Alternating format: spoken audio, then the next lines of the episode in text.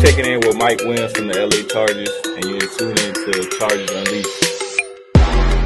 Welcome to another edition of Chargers Unleashed. Jay Captain Radio Wolkenstein here with you from the LA Football Network. Today's show, of course, being brought to you by Bet Online, Aura Athletic Greens, Mint Mobile, and Rock Solid, Rock Solid Sports Memorabilia. If this is your first time tuning into the show, make sure to hit that like and subscribe button on YouTube. You can also follow us on Facebook, Twitter, Instagram, Spotify, and Apple Podcasts. Dan Wolkenstein, officially, training camp is one week in the books, and couldn't think of a better way to do a one week recap, if you will. I don't say this, well, I, I say it a lot. I haven't mentioned it lately to tease this episode, but once again, Dan Wolkenstein working the phones. And when that takes place, good things tend to happen. So we have a very special guest for you today. And Dan Wolkenstein, if you would, please let everybody know of the details. Yes, a one Daniel Popper, who arguably, and I don't even think it's a question, has the finger to the pulse of this Chargers team more so than any other beat reporter out there right now. Man's on fire, if you will. Shout out Denzel Washington. Um, a one, Daniel Popper is going to be joining us to talk about all things training camp without pads, with pads. Let's talk about Kellen Moore. We're going to talk about this offense with Justin Herbert, camp battles galore. We'll talk about the physicality ramping up, talk about a lot of things here. Uh, very exciting episode. It's been a long time coming. Uh, excited to have Daniel Popper from The Athletic join us on Chargers Unleashed next. If you've ever thought, why in the world is my wireless bill so damn high, then let me tell you about our friends over at Mint Mobile who we're partnering with for today's video.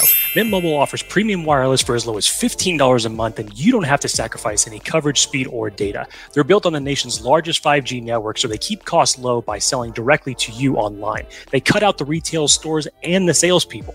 All Mint Mobile plans include unlimited nationwide talk and text, plus lightning fast 5G and free mobile hotspot. So why should you have to pay for more than you have to to access the same network. It only takes 15 minutes to switch, and you'll be paying as low as $15 a month for your phone plan. It really is that simple. So use the link in the description below. Try mintmobile.com backslash chargers unleashed to get started. Click the link in the description below or scan the QR code. Senior writer for The Athletic, covering your Los Angeles Chargers, lover of tacos and house music, joins us on Chargers Unleashed today. Daniel Popper from The Athletic. How are you, my friend? Doing great. Thanks for having me on, guys. You're very welcome. You're very welcome. Long time coming, long overdue. Uh, exciting times today and this whole training camp here for Chargers fans. Uh, lots to talk about. We'll talk about Derrick Ansley and Kellen Moore. We'll talk about camp battles, some surprise standouts, maybe some you know too early predictions. Uh, physicality now up going. Uh, you're big into house music. Training camp so far for this team has been a vibe, both to the fans of the team lots of energy. Day two for the Chargers in pads started and finished today. Uh, Herbert seemed to be slinging it all around in red zone. We saw an interception today, receiver making highlight reels. Uh, what are some of your kind of main takeaways from day two of padded practice? Yeah. Um, so they had a, a live period. It was they did like a little bit of a live period in red zone on Monday, but today was like the first real like unscripted period um, of camp so far. So all three quarterbacks, uh, Herbert, Stick, and Duggan each got a drive. And so like, you know, they're not tackling, but you're basically spotting the ball, you know, where the ball carriers first contacted and you're playing out the downs. And um, so that was really interesting to watch because you really get to see sort of the offenses operate. You know, one big takeaway is, you know, they're really pushing the tempo offensively, um, which is something obviously Kellen Moore has talked about a lot. It's a staple of his offensive philosophy is you know, not necessarily going fast all the time, but using it in specific situations and being really good and really polished when you do use it. Um, I think we saw that sort of, you know, definitely affect the defense, especially early on in that drive. Um, and Herbert was able to move the team down the field, but the defense really buckled down in the red zone. Um, Asante had some really nice coverage on Josh Palmer on a slant route in the end zone, and then um, Khalil Mack had his best rush of camp so far from what I've seen, um, and really dominated Rashawn Slater. I've, I do not see Rashawn, um, you know, get get beat like that on a play, but he came with a bull rush. Rashawn got off balance, was able to anchor a little bit, but by that point, you know, Mack was in Herbert's face, and Herbert tried to deliver an out route to Donald Parham and Alohi Gilman, who, you know, continues to be, you know, one of the most instinctive players I've ever covered. Um, read it perfectly, jumped in front, and secured the interception in the red zone. So it, it was kind of like continuing with the trend of camp. It's like it feels like this heavyweight battle. I, I wrote it on day two, and it, it, continued today. I mean, it's punch, it's punch here, punch back. You know, punch and counter punch is really what it's been, which is what you want to see. Um, you know, you don't know exactly what it is until they go up against somebody else. Like, is it just two? Like, is it two excellent units having that kind of competition, or is it something different than that? You don't really know until you go up against um, somebody else. But that was a really uh, interesting, interesting part of practice, and then they really um, hammered in on third downs today one of those kind of big padded practices where we're really getting into you know some of these more um, you know important and um, you know high energy type situations. Um, and so you know the offense really dominated the seven on seven period and then the defense came back and the pass rush really came alive in the third down 11 on 11 morgan fox got through with a fe- with a sack. Um, they brought a blitz on on another third down that, that got home. Um, and then uh, on the third third down, um, you know, pressure got home again. Herbert tried to escape. It looked like he might have had an avenue up the middle, but Eric Kendricks, super disciplined, and was there to sort of clean it up. So again, right, like it seems like whenever one unit sort of steps ahead and and and delivers that that um, you know right hook or left hook, you know, the other unit really really answers, and that's that's what you want to see in training camp in terms of that competition level. Day two, uh, press conference. You were in the press pool. Obviously, you're there every day. But uh, we heard quite a few mentions of like chippiness and physicality and intensity and passion and uh, professionalism and stuff. Kind of talked about from you and from a lot of the press pool and from Coach Derrick Ansley and Sebastian just today. You were out there today. Like, talk to us about like the chippiness on display today. Like, who was involved? Like, what do you make of it? Like, where did that whole thing kind of originate? Yeah, so as Gerald Everett and Kenneth Murray got into a little bit of a scrap. Um, it was after like a kind of like a swing route completion to, to Keenan. And then all of a sudden I look back to the middle and, and Kenneth is on top of Gerald Everett. They're going at it a little bit on the ground. They got separated by the coaching staff and teammates. I mean, like, listen, I, I think this is my eighth tra- training camp. Like this stuff happens. Like you've got, you know, you know, these, these guys from coaches to players are like compulsively competitive, like the most competitive people on the planet. And so when you're going, um, you know, toe to toe for, you know, day after day in the heat and now in LA for whatever reason, the humidity in, in Orange County, um, you're going to end up with something like this. So like nothing uh, really noteworthy about it, um, other than you know some of the defensive guys were were pretty pumped up about Kenneth sort of answering that call. Um, you know, nothing nothing that you know you look at and you say, oh, this is an issue. Um, they had like kind of a longer uh, post practice huddle. Obviously, I'm not included in those, but I think it's kind of noteworthy that that that huddle at the end of practice with Coach Daly in the middle went went a little bit longer um, than usual. But you know, I, you know, it's it's you, what you don't want is um, you know these type of melee things where guys are swinging helmets and you're risking potential injury. But if a couple guys who are going at it play after play after play, and there's a little bit of trash talk back and forth, they get into a little bit of a scuffle and it gets separated. Like that just shows that those guys care, and that's that's what Derrick Ansley said. You know, you want to keep it professional, but you're trying to toe that line between you know having that type of high energy and not taking it a little bit too far. And and same thing with Sebastian Joseph Day. It's exactly what he said. Like you're you're it's inevitable. You're going to get some chippiness. So um, nothing to be concerned about. Uh, but that's those those are the details of, of what happened today. Danny, you wrote you wrote a great piece at the beginning of training camp about the relationship between Brandon Staley and Kellen Moore, and stretching back all the way to their joint practice last year in training camp. And we've already seen some of those early indicators that you had pointed out in terms of their goals that they wanted to have for this year in terms of aggressiveness, going downfield, creating mismatches. But now, from this being Brandon Staley's third training camp, what have you seen differently from him now that he's been operating practice during this first week? Um, and obviously, again, like the the the points that you were making in terms of what needed to change in this offense has obviously been out there early and often. But is there is there something different in terms of how Staley has been operating practice that you've seen over this past week? Uh, nothing super noteworthy, like like some like maybe subtle structural changes, like you know doing uh, special teams drill and maybe more thorough walkthroughs before they get into the activation period, like very minor stuff that like for a guy like Brandon Staley, he could probably talk to you for two hours about why he made those structural changes. But for the, the layman fan, probably not going to make a huge difference. I, I, think like, you know, one thing that Brandon told me while reporting out that story was that, you know, he just feels more energized w- with Kellen Moore there. And I think you, you sort of see it, like you feel it in terms of how the offense is playing. You know, there was um, a certain like stale level to like a lot of the stuff that, you know, happened in Joe Lombardi's offense. And I think like any fan you know listening or watching this podcast probably felt that frustration at some point and that's just sort of a function of of the system that he was implementing. It's a lot of of um, um, condensed formations, a lot of stuff operating in the middle of the field.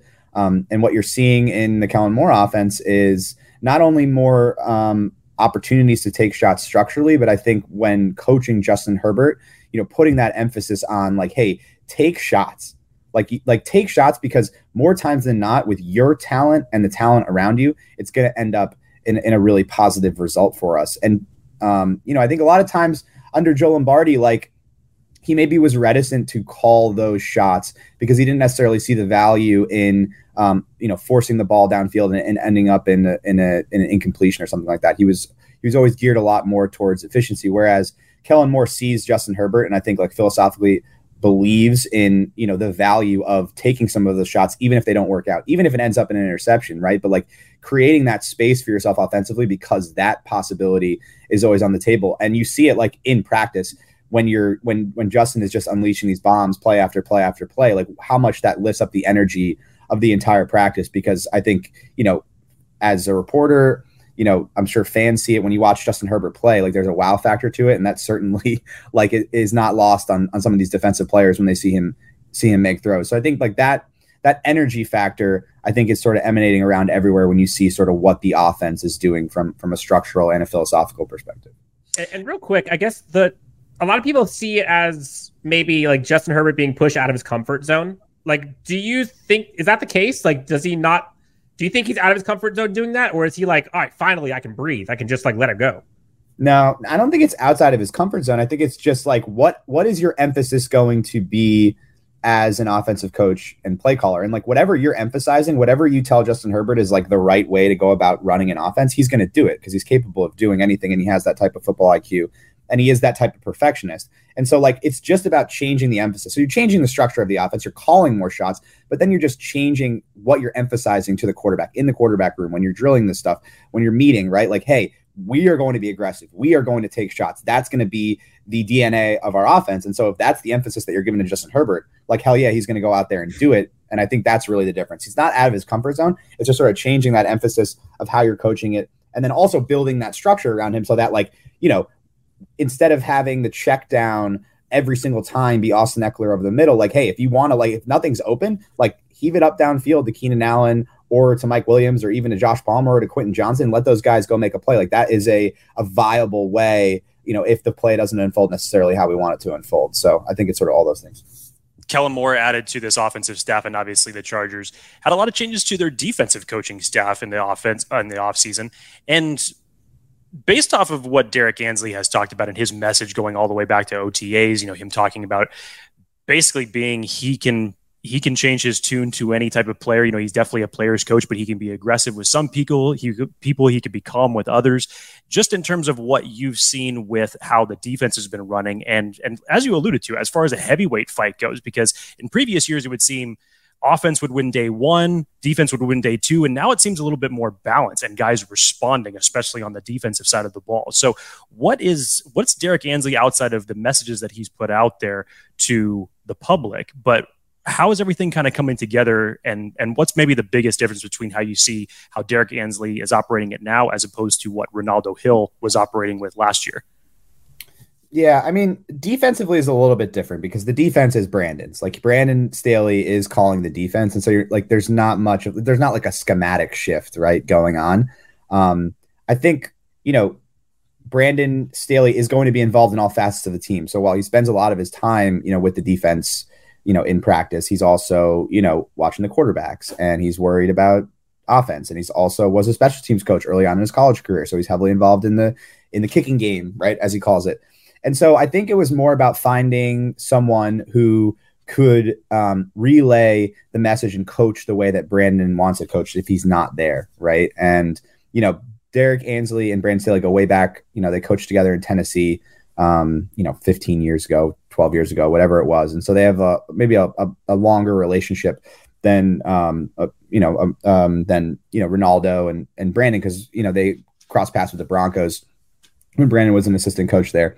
And so I think like um, you're seeing um, maybe a different style of coaching from Derrick Ansley and maybe um, a little bit closer to the type of energy that Brandon Staley, you know, would want out of that that particular coach if he's not around. And so, like one thing I noticed is that uh, at the beginning of practices, you know, they used to in individual drills sort of separate into position groups and then go through their position stuff.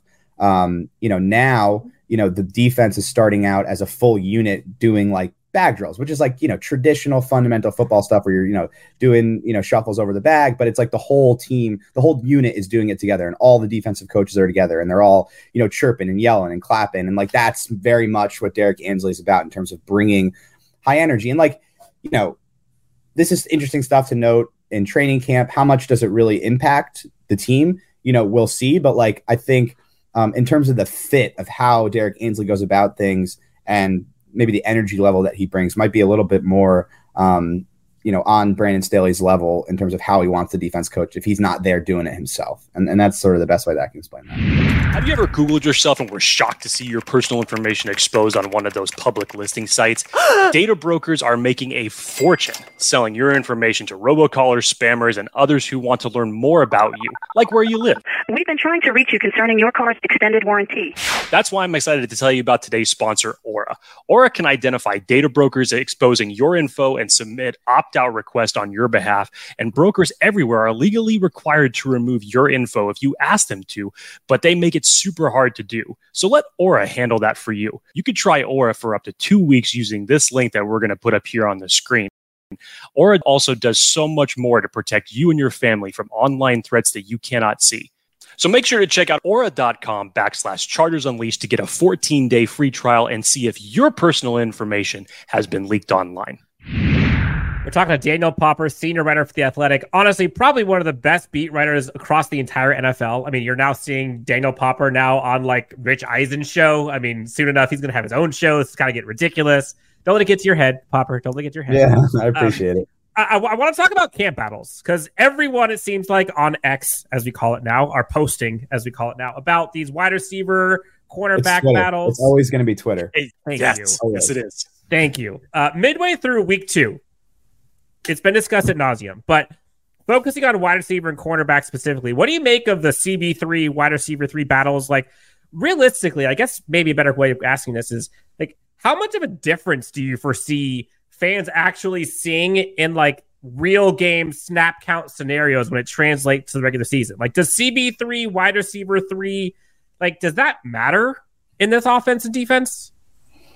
Um, so we'll start with cornerback. That is a a more important, I think, like discussion to have because you know when you say CB three, like what you're talking about is is the slot cornerback position, you know, the nickel corner, which is the star position in Staley's verbiage, which is that player that's playing inside and covering the slot receiver. That's the battle that's happening right now. JC Jackson so far has been on track. Um, you know, we'll see if he's ready for week one, but he's been in team drills. I think like, you know, at this point on August 1st, like I would, I would, you know, be surprised if he's not available to start the season, but we'll see. Obviously, there's a long way to go and a lot of, you know, different hurdles to overcome. But like hypothetically, right? JC's back for week one. You have Michael Davis on the other side. So that open spot is in nickel and other sub packages where you need that slot defender. And so, like heading throughout the spring and even in these early days of camp, it's been Ja'Sir Taylor who is that star player um, the, nickel player in, in specific packages because Derwin also plays there in certain packages and JT Woods comes on. So there's, you know, that's the Staley defense. You're going to have a lot of different personnel packages. But, you know, the other factor here is Asante Samuel Jr. Now, if JC Jackson is healthy and obviously Michael Davis is out there, there's not a spot open on the outside. So if Asante is going to get on the field um, with those two guys healthy and, and, and, available, then it would be at, at slot corner. Um, so the question is sort of how do they go about doing this, right? Do they want you know, I think Asante, where he needs to improve is, is as a run defender. I think we saw that last year. You know, if you're playing in the middle of the defense as a, as a slot defender, like you need to be able to defend the run. And so, you know, I think Ja'Sir Taylor is a better run defender than Asante Samuel Jr. And that's why maybe he might have a leg up in terms of winning that star job.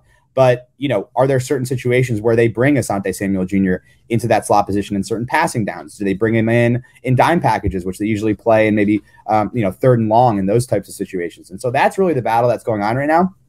Asante, um, you know, as a player, he's he's a big, he's kind of a boomer bust player, right? Like he makes fantastic plays on the ball. He has a, he has a tremendous instincts and a knack for for getting the football. Um, he's prone to some mistakes, and he has that, you know, area that he has to improve as a run defender. And so like he's a guy you do want on the field because there's always that possibility that he can make a play on the ball. But the question is, you know, do they go with Ja'Sir Taylor as sort of that full-time guy to sort of build that cohesion? Do they try and build in these different personnel packages to get Asante on the field? Do they go with Asante because of that high upside and go with him as their full-time star and have Ja'Sir Taylor as sort of that um, you know, more that rotational fourth corner, you know, depth piece? That's sort of what they're working through right now. I think right now, like if the if the season was starting tomorrow, I think Ja'Sir Taylor would be that star player um, for the most part in those packages. Um, but you know, Asante had a pick yesterday. Made like I said earlier in the pod, like he made a really nice play in the red zone in that in the live period.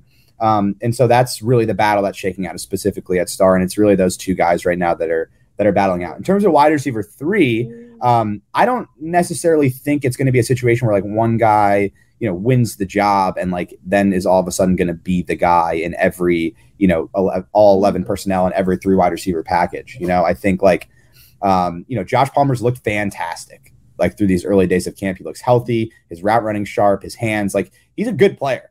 I think a lot of people kind of are writing him off because it's they took a receiver in the first round but he's like a really good player. Very very useful player. There isn't really a hole in his game I don't think he's some like elite elite receiver, but even when he was asked to be the number one receiver last year, like he he performed well, and that was while he was battling through like multiple leg injuries. So like that's a good piece to have. And then you have a developmental piece in Quentin Johnston. It's like how much are they going to use him and where they're going to use Quentin Johnston. Um, that's really the question. I think early on it's going to be in a lot of um, like YAC situations, just get the ball in his hands and let him run, whether that's digs, slants, jet sweeps, that type of thing. And then, you know, what Brandon Staley has said repeatedly is like the beauty of it is that like Quentin Johnston isn't in a position where he has to like be a major contributor early. Um, and so they can sort of let that develop as it goes. Like they don't need to rush it because they have Josh Palmer. Um, and so I think you're sort of going to see that develop as the season goes along. I think it's a good thing to have four really good receivers that you trust, you know, because you have options if somebody gets injured. And you also need a lot of receivers in, in the way that that the NFL is played nowadays. Like it's a passing league, and you need multiple guys that can affect the game. Um, and so, you know, I think so. To sum it all up, cornerback three, when we're talking about slot corner, I think that's more of a competition where somebody will win the job by the end of camp. That's that's my general feeling on that. And then wide receiver three, I think it's sort of going to be an ongoing thing where you feel like you have two guys that can be that third receiver. Um, and use them in different situations depending on sort of you know what you're trying to accomplish with a particular concept or play call. There's been a lot of early praise from Eric Kendricks yesterday, from Sebastian Joseph Day today, in regards to Kenneth Murray. And we all know how big of a season this is for him coming in after the Chargers have drafted him, um, and what the expectations are going to be with him and Eric Kendricks side by side to cover that middle part of the field. What have you seen on the field, behind the scenes, that could indicate that this is going to be the year that he is going to take that next step? Yeah, I don't, I don't know. I don't know. Like, I can't sit here and say that like I'm positive that Kenneth Murray is going to take a big step. Like, I don't know if you can hear Frankie in the background, but he's a little. I bit, do. He's adorable. He, he agrees. He agrees. he's got some Kenneth Murray takes, and he just has to get them off. He's like, "Let me finish." yeah, he's got. He's very passionate about the Kenneth Murray debate. Yeah, um, you know, I think, I think Eric Kendricks being in that room is going to have a positive impact on Kenneth Murray. How big of an impact, you know, we'll see. But having a guy who's that intelligent, who's that smart, who's seen as much as Eric Kendricks has seen, who's performed at that level, um, that's something that Kenneth Murray hasn't necessarily had in his career. Um, and so, because because the Chargers frankly haven't had a linebacker as good as as um, as Eric Kendricks, you know, a guy with that kind of pedigree.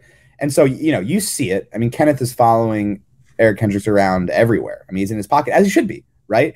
But you know, you don't know how much that kind of influence will actually impact a player until you sort of see it in in game action. Um, now, with that being said, like I don't think you know a guy like Sebastian Joseph Day, for example, like he doesn't really get up to the podium and just say stuff to say stuff, you know. And he wasn't asked a specific question about Kenneth, but he went out of his way, you totally. know, to to say that hey, this guy's this guy's improved. I think that's noteworthy because of who it came from and the context that it came in.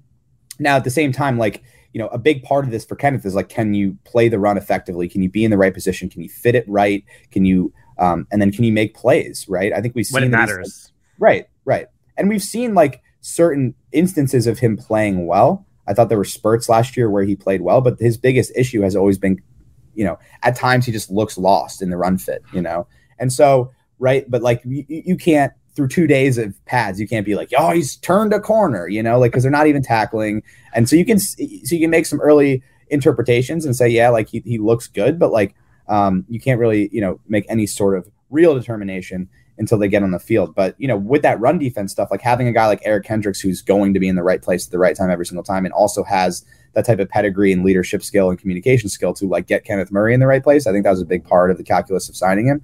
And, and so we'll see. I mean, it's it's a big question, um, and we'll see. You know, sort of what happens. But they also have the option of like taking Kenneth off the field and playing with some of those. You know, they call it their penny package. You know, some of their five man fronts with two edge rushers, three defensive linemen, and only one linebacker on the field.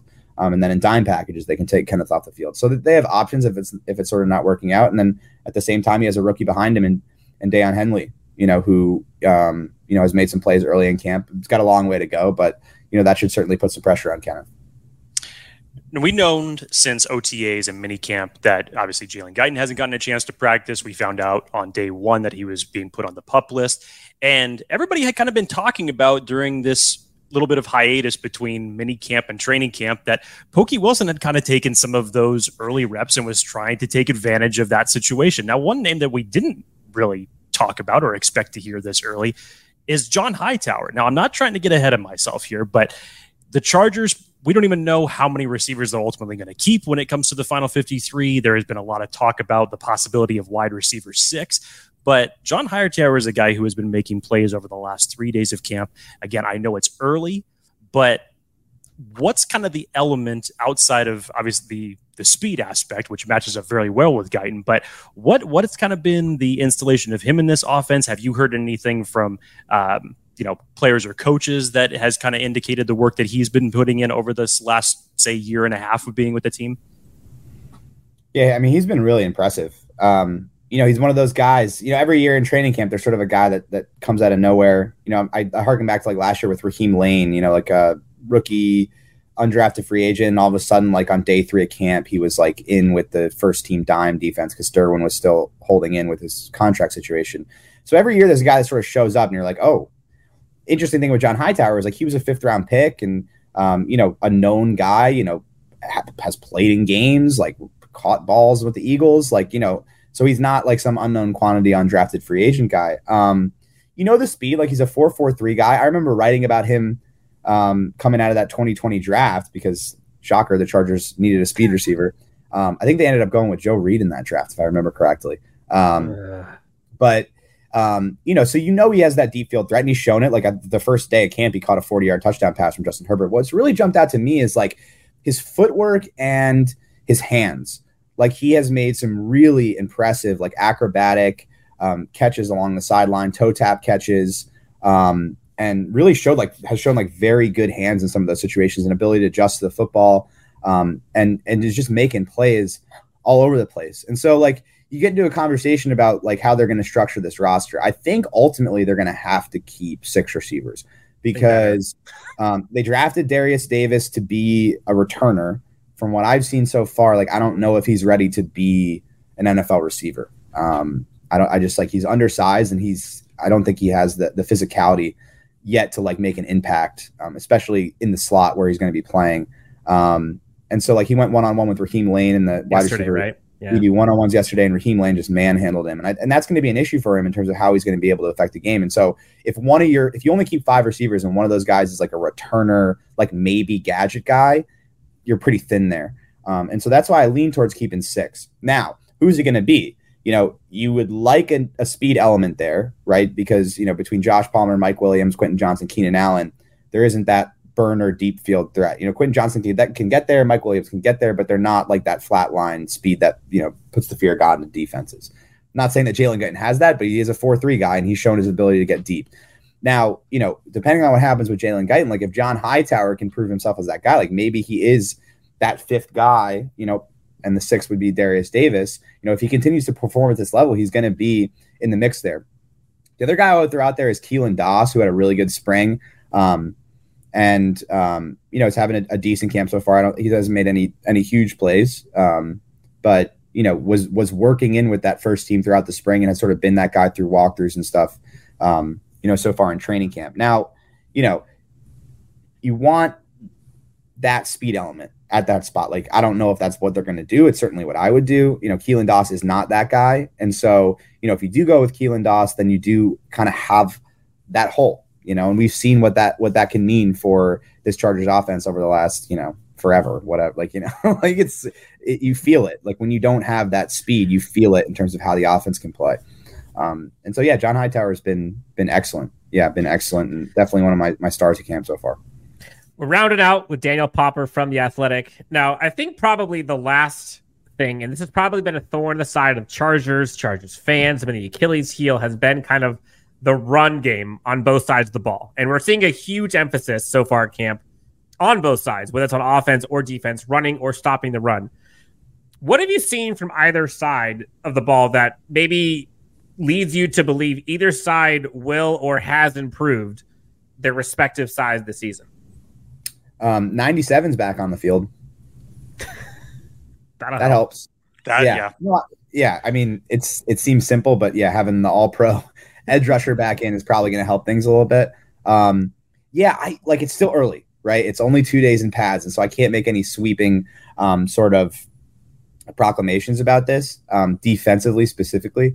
Um, you know, I'm I'm kind of curious to see you know what Eric Kendricks can provide. You know, I talked about him as a leader, communicator. Um, you know, when you have a guy that's seen that much, um, what does that do to everyone else involved? You know, in terms of getting guys in the right position pre-snap, uh, in terms of relaying calls, making sure that everything is really tight in terms of your shifts, in terms of your audibles, all those different things. Like I think that's going to have an impact. Um, and and last year, I mean, last year was different than 2021 in run defense. I know everyone wants to like say that like the run defense is bad. It's bad. It's bad. Bad is the same bad. There were different types of bad. You know, 2021 was like, you know, they were just getting blown off the ball in the interior. Like they just did not have the dudes to like play with physicality on the line of scrimmage. Um, that changed, right? They obviously spent a lot of money, you know, to change that. And so like, and I know they had some injuries, but for the most part, like I thought the interior of their line defensive line was vastly improved. The issue was on the perimeter.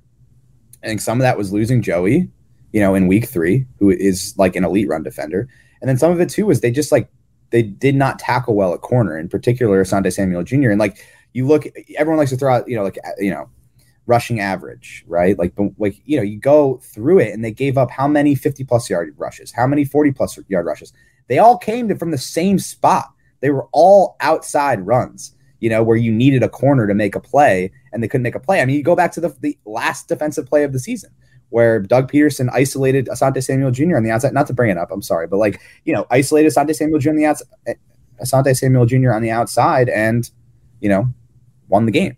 And so, um, you know, I think getting Joey back will be a difference. I think Eric Kendricks will be a difference. And then, you know, if Asante Samuel Jr. isn't playing on the outside or isn't playing at all, you know, then you, you uh, potentially take a liability off the field there and, and, potentially have some better tackling at corner between J.C. Jackson and uh, Michael Davis. So that's like the thought process. We'll see if it comes to fruition. Offensively, it's going to be a lot more downhill. Like it's going to be north south. It's going to be handing the ball off to this, these running backs and let them go upfield, and then also allowing these offensive linemen to you know get off the ball and really attack people downhill. It's going to be uh, really a better fit schematically for um, Zion Johnson. It's going to be a good fit schematically for what Jamaree Salyer can do with his strength. Just get off the ball and go downhill um, and really simplify things in that way. Um, and they're hoping that that schematic change and that that change in sort of identity um, will lead to some better rushing results. And we'll see if it comes to fruition. Daniel Popper just throwing darts, hitting bullseyes all day long, each day, every week as he covers Chargers training camp. You can find him on the X or Twitter, as we call it here on this podcast. Twitter, at, always Twitter. At Daniel yeah. Popper. Uh, if you do not subscribe to The Athletic, do so just for Popper's articles because you won't find a better writer for this team that covers them than Popper. Popper, I want to thank you so much for coming on. Uh, last question to get you out of here. You covered the Chargers team. You've covered a lot of teams prior to the Chargers.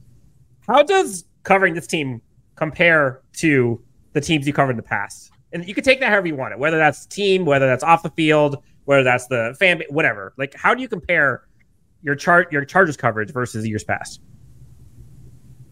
Yeah, I, I like covering the Chargers.